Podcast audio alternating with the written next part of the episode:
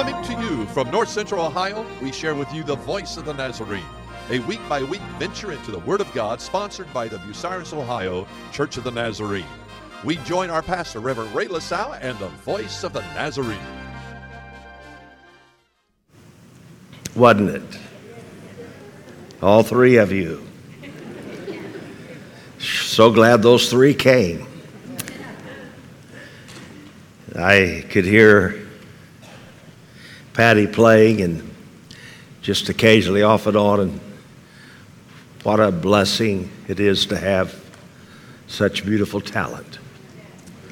Orchestra, singers. I trust that uh, God has something to share with us this morning. Uh, pastoring is so different than evangelism. 23 years of evangelism, you could repeat yourself some and nobody knew the difference. But they know the difference when you're pastoring. They had a dude ranch out west and they advertised we've got tall horses for tall people, short horses for short people, heavy horses And we have horses that have never been ridden. For those who have never ridden a horse. and uh, when you're pastoring, every time you walk into the pulpit, whether you realize it or not, it's you never know if you'll get bucked off the sermon or not. Every time I walk into the pulpit, I talked to somebody yesterday and they said their greatest fear and he was standing right here. I was getting ready to marry him to a gal, and he said, I'm supposed to say some of my vows. And he said, The public speaking is my number one fear. I said, Me too. Every Sunday. You'd never know. And I never walk out here, but when I say, Please, God, don't leave me just up there standing. Please help me, anoint me. So I hope that God has something to share. And not only with us, but you who are watching by live stream and by telecast. We've been telecasting now for a number of years, been on radio for many, many years. And uh, when I was in evangelism, we were on about 30 stations, long before others in the holiness movement were. And of course, I got shot a time or two. Went on TV and took some more hits. You know, if you're a step ahead, you're a leader. If you're 10 steps ahead, you're a target. Now, all my dear brothers, they're all out there on YouTube and just preaching up a storm, but when we did it on TV, we got shot. Nice to be holey. I'm talking about bullet holes. Matthew chapter 28, verse 20. And I just want to preach to you kind of textually, if you don't mind, from this verse. Teaching them to observe all things whatsoever I have commanded you. And lo, I am with you always, even unto the end of the world. And what I'd like to address just for a few minutes this morning the question is what does God do for you and for me? It was on April the 15th, 1947, Jackie Robinson became the first black man to play professional baseball. It was a shocker to sports enthusiasts when suddenly he stepped out on the field and they couldn't believe it. They they begin to call all kinds of racial slurs and boos and garbage and say all kinds of very mean things. Jackie Robinson had to even stay in different hotels. He couldn't stay with his teammates. He had to use different restrooms. At some of the opposing games, when they would step out to play, or he'd even be in the batter's uh, box, they, uh, some of the opposing players would take their bat and they would turn it around and aim it at him like they were shooting him with a gun. They went to games and people would release black cats, throw them out on the field and call, There's your cousin, Jackie. There's your brother, Jackie. And, folk, I, I don't really know what you believe, but that's bad at the highest level. God created all men equal. Jesus loves everybody. He died for all of us red, yellow, black, and white. They're all precious in His sight. And Jackie Robinson was the first to play, so I guess he was a target. He said that he was at an all time low with being put down with the boos, the jeering. There were even death threats. And there was a game in which Jackie Robinson played first base. And uh, it seemed like the crowd was on their feet and slurring and, and booing and threatening more than ever. And about that time, the captain of the team, a man by the name of Pee Wee Reese, stepped out and walked over to first base and put his arm around his black teammate. And he turned and he faced the stands and just stood there staring at. And suddenly a silence swept across that ball field. And the silence grew all the way up into the stands. Later, Jackie Robinson said that probably Pee Wee Reese thought that he saved my career, but in reality, he said he probably saved my life. For he said I was at wit's end. I couldn't go any further. And he said, I'll never get over what Pee Wee Reese did for me when he took his stand for me. And, folk, when somebody does an act of kindness, when somebody is good to us, or they just go out of their way to make us feel special, we ought to be grateful. We ought to never get over when somebody's good to us.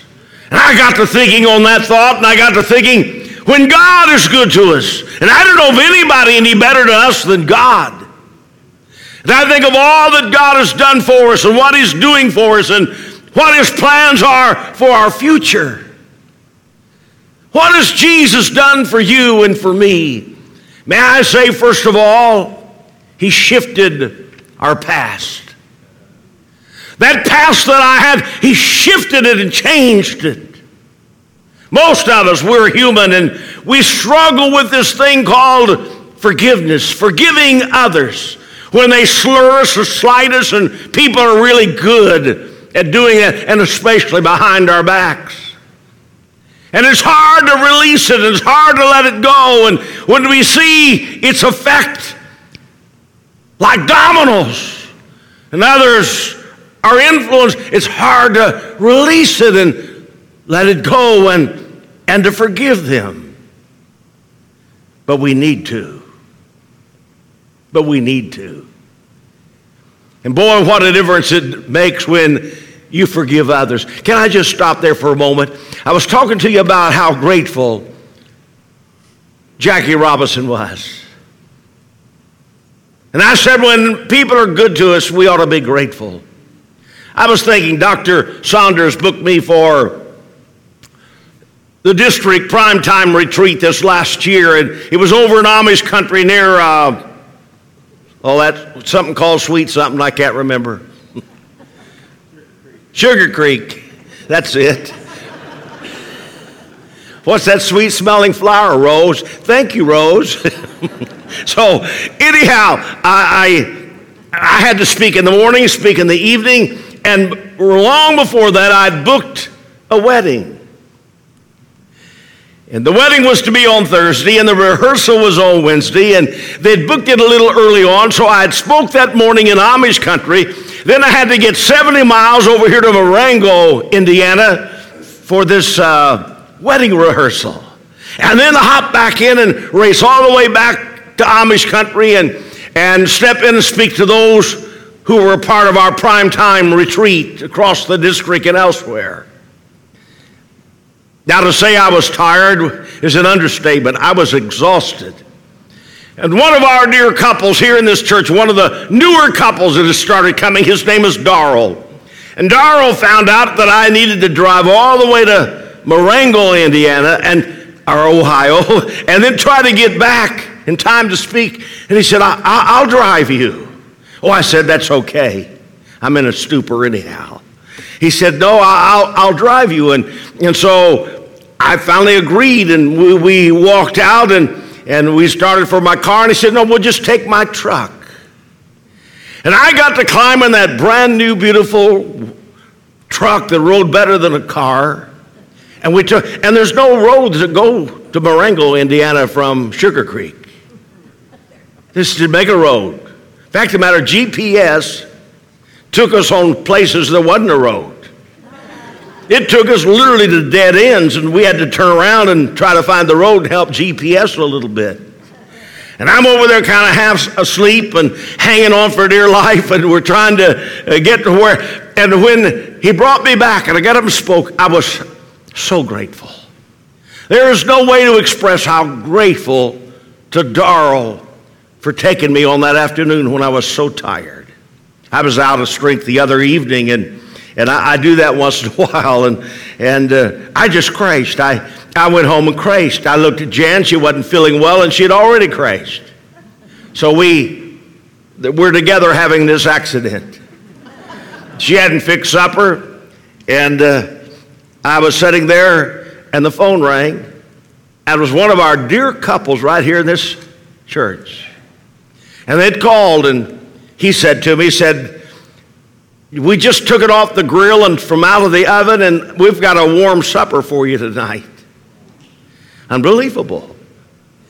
I walked out and carried that supper in, and it was the highlight of my week. And I thought how grateful that I am. I got a little storage building over here across town, and it's got a little bit of grass. There's not much grass there except when I'm mowing. And it's the heaviest grass. And I've got one of these push mowers that uh, you just can't hardly keep the thing running with all that heavy grass. I'll spend more time trying to pull start that thing than I do getting the grass cut. We had a, one of our newer couples, and they pulled up, and he put the window down and said, "What you doing, preacher?" I wanted to say flying an airplane. I said, "I'm trying." He said, "Is this your building?" I said, "Most of the time it is." Boy, he said, "I can, I can mow this for you. You don't have to be over here." Said, "I, uh, we just live right up the way here," and he's been mowing it ever since. I can't tell you how grateful and what a load it's lifted off of me. And when I think about how Jesus has shifted my past and took all that sin and all that junk in my life and removed it as far as the east is from the west. You'll never find it, so don't waste your time. He put up a no fishing sign anyhow. Private property for your information. And how good he's been to deal with those attitudes in our life like bitterness. Bitterness will do more to destroy the container in which it's stored than the object of, of, on which it's poured. And God wants to take all of that junk out of our lives and uh, deal with us with forgiveness. Story goes that a lady was walking past her husband into the home. He was in the recliner I, when you're in the recliner, you're, you're totally relaxed.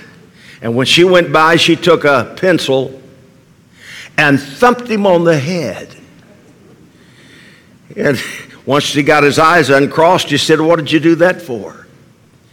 She said, I happened to find in your shirt pocket when I was getting ready to wash your shirt a card on the back of it. It was signed Sarah Lou. And who is Sarah Lou? Oh, he said, You don't need to worry about that. I was at the track and I was betting on this horse named Sarah Lou.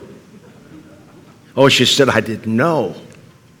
About three days later, he's in his recliner again, and when she went by this time, she hit him with a skillet for all she was worth. When he finally got his brain unscrambled, he said, What did you do that for? Oh, she said, I just needed to mention your horse, Sarah Lou, just called. and I, I don't know if your horse is called, but I know that all of us have some regrets in our life. I know that all of us have a past. There's things that want to come out of the past and haunt us, and there's things that we wish that we could do over again. But I'm glad for Revelation 1 5. It said, Unto him that loved us and washed us from our sins in his own blood. Can you imagine that he shifted all of our past? He took those sins and put them under the blood, and now they're as white as snow. We have no past. It's been forgiven. Once and for all. That's good news. What does that mean? It means that he moved me, shifted me from being a, a sinner over here to being a, a saint. He, it means he took me from sin unto salvation. It means he took me from a servant over here to a, a son. A slave works for the family, but a son is a part of the family. It meant I was an old creature. But according to 2 Corinthians 5:17, therefore any man who's in Christ Jesus, he's a new creature. Old things are passed away, and behold, all things are become new. Somebody said, Church preacher made me a lot better. Jesus didn't die on the cross to make you better. He died on the cross to make you a new man and a new woman. That's why he did it. So I went from being a, a sinner to being a saint, from sin to salvation, from an old creature into a new creation, and from darkness to light, and from unrighteousness to righteousness. That's what the Lord does for you, for me. So let me tell you what the Lord did. He shifts our past. That's what He does. We're forgiven. We get a new start. But something else I got to thinking about this week, and I'm just touching on what I thought about. There's many things that you could share that the Lord's done for you. But I believe He shares my present. Right in the now, He shares that with me in 2 Timothy 4:16. Paul said, he said at my first hearing when he was in court, no man stood with me, all men forsook me. And in verse 17, he said, notwithstanding, the Lord stood with me. So not only does he shift our past, but he shares our present. How does he share a present? Well, first of all, he becomes a partner for life. Look at what he says in Deuteronomy 31 8, and the Lord, he it is that doth go before thee. He will be with thee. He will not fail thee, neither forsake thee. Fear not, neither be dismayed. And then in Psalm 37, verse 10, when my father and my mother forsake me, and I hope they don't. Mine are gone, but I I hope they haven't blotted me out. But if they should, the Lord will take me up as a partner for life. Do you know when you see somebody else, you don't know what they're going through? People that you have maybe known, maybe at wits' end and about to throw in the towel. I have talked with people, and the next day they had committed suicide. We don't know what they're going through. Be real careful. Sometimes they just need a kind word from you. They need you to share the present with them. I got a phone call, and it was a pastor's wife from Fort Scott, Kansas, and she said, Preacher, my husband just left me for another woman in the church. And it was quiet. She said, Did you hear me? I said, Yes. I heard you. I said, I just met with him. I said, he called me and asked me to meet with him at a little restaurant right outside of town that nobody hardly goes to, where you wouldn't be seen. And I said, when I walked in, there he sat over there in a booth with his arm around the little blonde and told me he wanted me to marry him. Yeah, I said, I already know. Said, we've been married for years. We've got kids together. We, our life has been together. He left me. But I want you to know there's one that won't leave you. He'll be a partner for life. When he looks at that marriage certificate, it has no expiration date. He'll stick with you. But he shares my present because he's got a plan for daily living. You know what he said there in Matthew 6:34, take therefore no thought for the morrow, for the morrow shall take thought for the things of itself, sufficient unto the day is the evil thereof. Don't worry about tomorrow. He said, I've got a plan for tomorrow. So he's my partner for life. He's my, my planner. And not only that, he's got peace, he's got joy. I don't have time to deal with it. He also has a purpose for my life and meaning for my life. So he shifts my past, he wants to share my present, and I'm glad he does. The little boy said to his mom, said, Mom, can I go outside and play baseball? She said, By yourself? Oh no. There's someone out there waiting to play ball with me. Said, Who is it? Said, It's Jesus. They'll mess with you, won't it? Now she said, Let me get this straight. You want to go out and play baseball with Jesus? She, he said, Yes, Mama. Well, said, how does Jesus play baseball? She said, I just throw the ball up and he throws it back, and I throw it up and he throws it back, and we have a great game, Mom. Can I tell you, friend, this thing isn't about religion. It's about a relationship. It's about a relationship, and some of us need to get it. And then I was reading Hebrews 13 5, where it said, I will never leave thee nor forsake thee. That's a great little passage. My problem is I'm not a great Greek scholar. I do I know a little Greek. He has a restaurant uptown before he retired. If you want to argue over translations, just help yourself. The devil's going to have a field day. They're all translations. Hello? You can argue one's better than another, and you can get into all this stuff if you want to, but it's still not the original.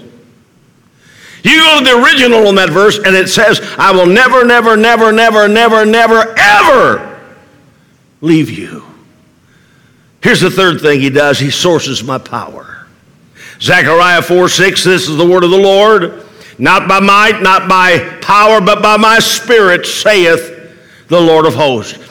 In other words, it's not our intellect, it's not our abilities, it's not our networking with others, it's not our net, net worth. It's His Spirit. I wish I could make that clear for your understanding this morning. We need the Holy Spirit, is what I'm trying to say. I'm convinced every Christian needs indwelt by the Holy Spirit. What really worries me, a lot of Christians are not empowered by the Holy Spirit. And it's the power and the spirit that we need. It makes a difference in our life. What will give you power? What will help you to overcome? What, what will help you to find the victory? What will get you over the hurdles of life? You can't do it on your own. I've lived too long. I know better. Nobody's going to convince me of anything else but that. The only way we're going to make it is through the power and endowment of the Holy Spirit. We meet in our churches across the nation, you know, about 11 o'clock sharp and leave at about 12 o'clock dull. We've got it all programmed down and pretty well got the Holy Spirit programmed out. But I want to tell you something when all the bells and the whistles and all that stuff is through and the lights and the smoke and everything else, boil it down if you don't have the Holy Spirit in the service and in the hearts of the people. We're just meeting together no more than a club. What a difference it makes when the Holy Spirit comes. Simon Peter, he was always telling, I'll go with you to prison or to death. I'll, if nobody else will stand up for you, I'll stand for you. And a little damsel came up and he denied he even knew Jesus. But after Pentecost, he walked out of that upstairs room and began to preach like they'd never heard.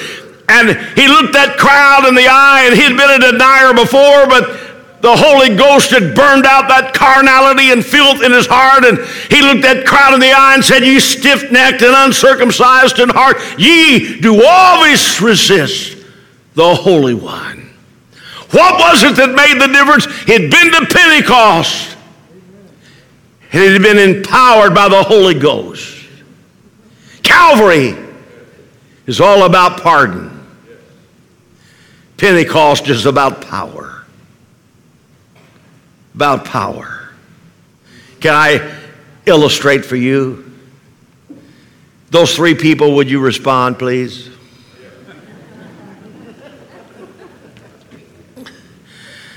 My office manager is now the world class office manager. I asked her to get me, I wanted dirt. But since she also does the janitoring here, she wouldn't have gave me any dirt. But let's just pretend this is dirt. Come on, people. Boy, that was fun. now, any of you got any dirt in your rug? Don't look at me like that. You know you've got dirt in your rug. What is that dirt in my rug? It's none of your business. My dirt or your dirt. I'm talking about some things in our life, some weights, some things that need to be dealt with. And we've tried to clean it up for years and couldn't. But I, I've got some news for you.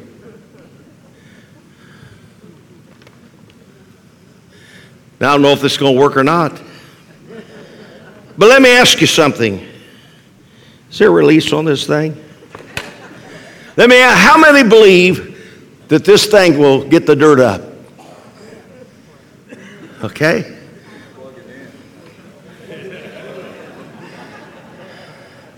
How we doing? Okay, that didn't work. So let's try something else.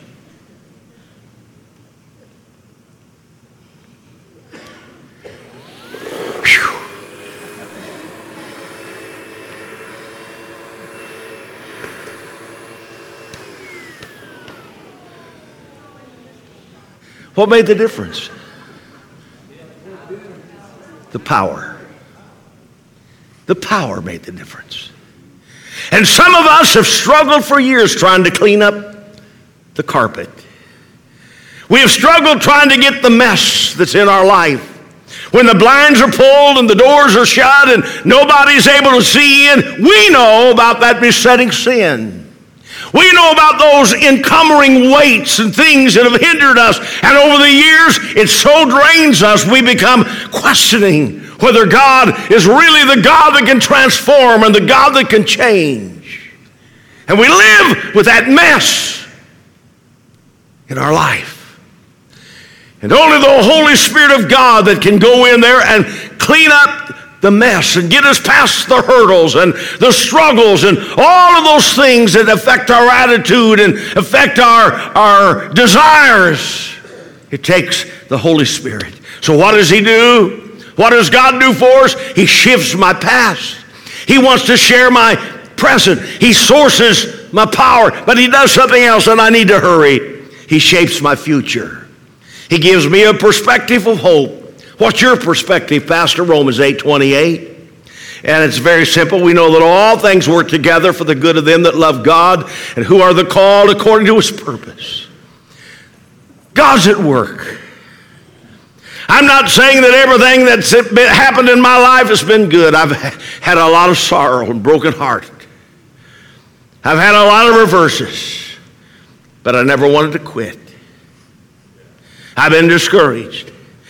My problem was I didn't have anything to go back to. The world didn't want me. They never did treat me very good. So I couldn't go back. Only thing I could do was just hang on for dear life. I'm glad for a hope. To know that God is at work in my the world, they don't have that kind of a hope. They, they don't realize there's a God that makes a difference and wants to shape our future. But not only that, he, he gives us power over death. I needed that. I don't know about you. John 11, 25, Jesus said to that little sister of Lazarus, I'm the resurrection of the life, and he that believeth in me, though he were dead, yet shall he live. Isn't that good? There's a community, and a guy had gotten hurt. There had been an accident, and they needed to trans, transport him to another nearby city. They didn't have a very good hospital. And the only ambulance they had in the entire area was out of commission. And finally, the mortician said, Well, you can borrow my hearse. Just put him in the back of the hearse, lay him down in the back. So, I'd hate to be in a hearse, wake up in it when you.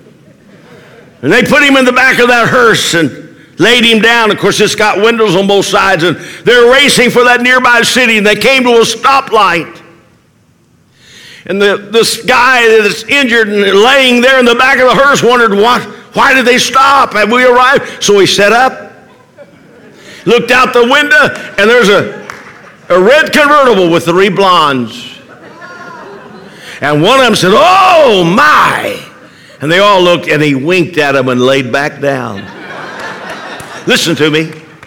If you know the Lord Jesus Christ, you can wink at death.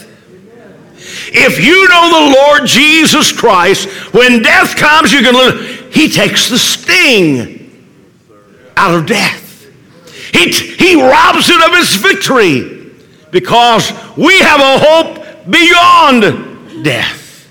I'm glad for that, aren't you? Fact of the matter, He shapes my future. He gives me a perspective of hope and, and He gives me power over death, and then He gives me a prepared place in heaven.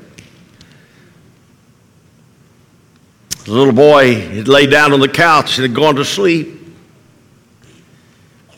And his daddy came down and picked him up in his arms and cuddled him and carried him all the way upstairs, and put him into, in the boy's bed and put the comforters around him and tucked him in. And the little boy never woke up. The next morning he said, Daddy, Daddy, he said, I, I don't remember getting into bed.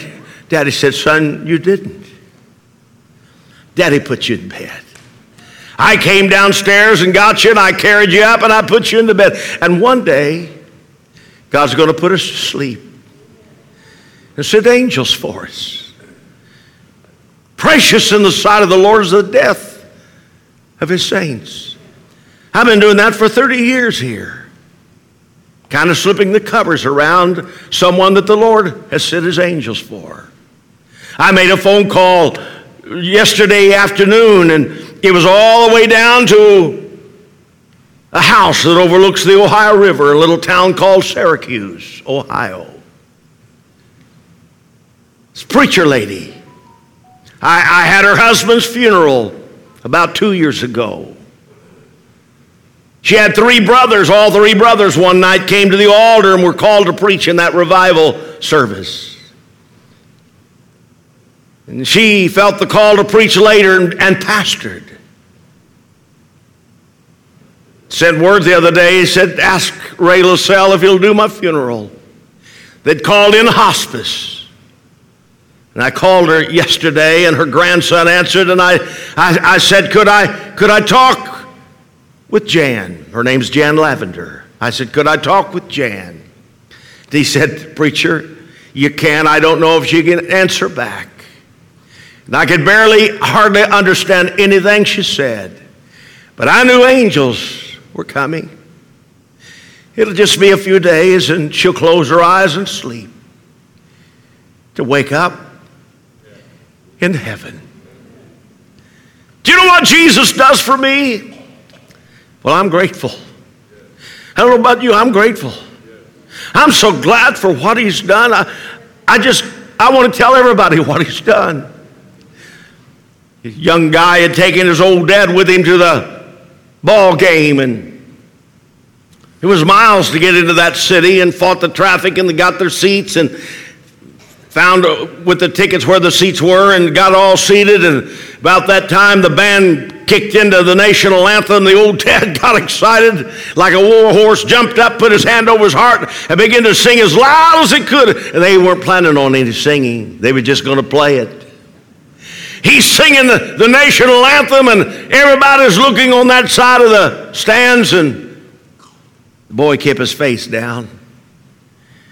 After the game was over, they didn't say much as they walked to the car in the parking garage, and they drove out of the city, and they're heading across the darkened uh, countryside. And finally, the son said, Dad, when they played the national anthem, and you got up, and you sang so loudly, you embarrassed me. I was ashamed. And the silence swept across that car. And after a little bit, the old dad began to weep, and he said, Son, when you didn't stand and sing, you embarrassed me, and you made me ashamed. And when I think of all that God has done for me across these years, I just want to stand and sing and tell everybody. When I look back when I was a boy and so many times I was so close to making a decision that would have ruined my life and headed me down a trail, and I'd probably be in my grave and in hell this morning. But His Spirit spoke to me and He shifted my past. I'm so glad that He did. I look back on my life at some of those times when somebody bragged on me and I thought maybe I'd done something good, maybe puffed up like a peacock, I don't know.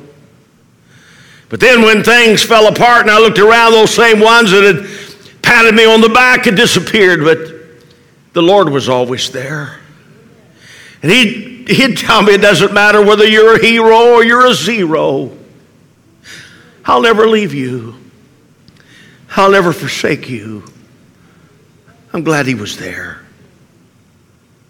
He's come alongside of me at times and said, You know, you're struggling with things and you're wrestling with issues. And if you just let me fill you with my spirit, I'll guide you and I'll direct your life and you can get over some of these things. I'm glad he came along and told me that he had a plan for my future. And my, my future was different than yours. Was attending a little holiness Bible college and I was in the dorm and I got down that evening to pray. They made you go to bed and almost uh, before the night ever thought about becoming night. Turn the lights out. They did it for us. So I'm having my little devotion, and I said, God, if you got a plan for my life, it's just as clear. I want you to preach. I said, God, you got the wrong room. You're talking about John. John's two rooms up in the dorm. And I'm not John. No, I want you. I said, This is my personality, and my makeup's a little different than others. I got this, mama calls my humor, she always called it a ornery streak in my theology. She never got it. Dad didn't either. Some of you haven't either. But I have it anyway. And after meeting mom and dad and you, why, I've sure needed a lot of humor to survive. I said, God, if you want John Wesley, I'm not John Wesley. You'll have to dig him up. I want you. God had a plan for my future, and He has a plan for yours, and you better be sure you're fulfilling the plan of God. One of these days, you're going to go to sleep, only to wake in God's blue yonder. Living for God here is a good thing, but I want to tell you the retirement is out of this world. Has Jesus done anything for you? Has God done anything in your life that you're thrilled about? Has He shifted your past? Are you the same old thing you've always been? Thinking the same old thoughts, talking the same old way? Or has He got the curse words out of your mouth and the evil thoughts out of your mind? Has He changed your attitude? Has He shifted your past? Is He sharing the present with you? Have you found Him sourcing the power that's keeping you going? Have you let Him shape your future? I want to tell you something this morning.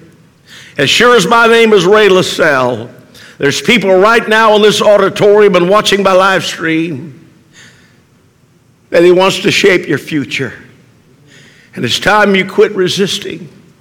And it's time that some of us start saying yes to God and giving God all of the reins of our life and say, You're in control. Whatever you want is what I want. I've tried it my way and it's not working. I'll take your way, Father. Thanks for being a part of the Voice of the Nazarene. Visit us every Sunday at 9 a.m. with BNC's pastor, Ray LaSalle. For more information regarding BNC, visit bucyrusnazarene.org.